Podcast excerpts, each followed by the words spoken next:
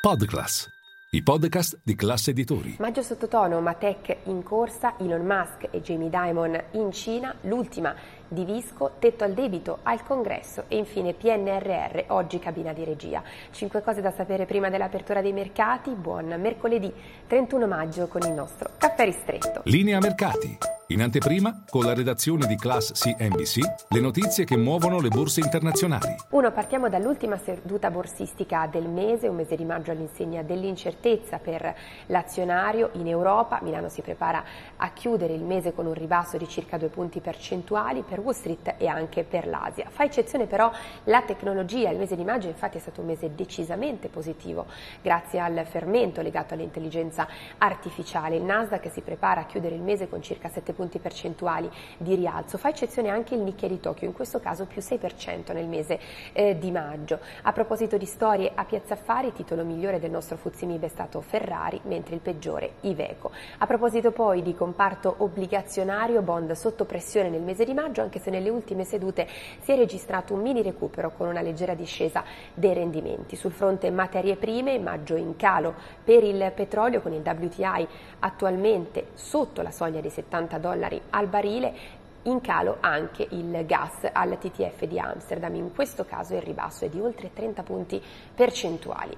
E poi eh, due, nonostante i rapporti siano tesi al momento tra Washington e Pechino, diversi CEO statunitensi in visita in Cina. È il caso di Elon Musk, oggi secondo giorno, dopo aver incontrato ieri il ministro degli esteri, oggi la visita al Ministero del Commercio ed è previsto anche un tour dello stabilimento Tesla di Shanghai, il più grande del gruppo automobilistico elettrico. Ricordiamo che è un mercato chiave la Cina proprio per le auto elettriche di Elon Musk e eh, in Cina contemporaneamente anche Jamie Dimon in questo momento a Shanghai mentre è in corso il Global China Summit di JP Morgan. Nel frattempo eh, mostra segnali di debolezza la ripresa in Cina con i dati relativi alla manifattura che deludono in particolare l'indice PMI in calo per il secondo mese di fila e sotto la soglia critica dei 50 punti.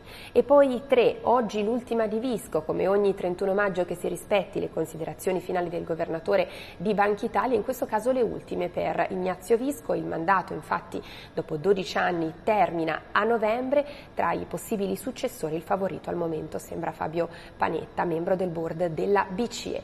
E poi 4 ci spostiamo negli Stati Uniti, previsto per questa notte alle 2 e mezza ora italiana il voto alla Camera dei rappresentanti dell'accordo raggiunto sul tetto al debito tra democratici e repubblicani, anche se non eh, mancano non manca malcontento all'interno del eh, GOP proprio sull'accordo raggiunto e eh, nel frattempo ricordiamo anche che si avvicina la deadline per evitare il default degli Stati Uniti, deadline fissata per il 5 di giugno. E poi 5 concludiamo con il PNRR, oggi a Palazzo Chigi la cabina di regia che dovrà approvare la relazione eh, semestrale, stato di avanzamento dei lavori per quanto riguarda il nostro piano di ripresa e resilienza che è osservato speciale sia dalle case d'affari che dalle agenzie di rating. Nel frattempo resta ancora in stand-by a Bruxelles la terza rata da 19 miliardi di euro.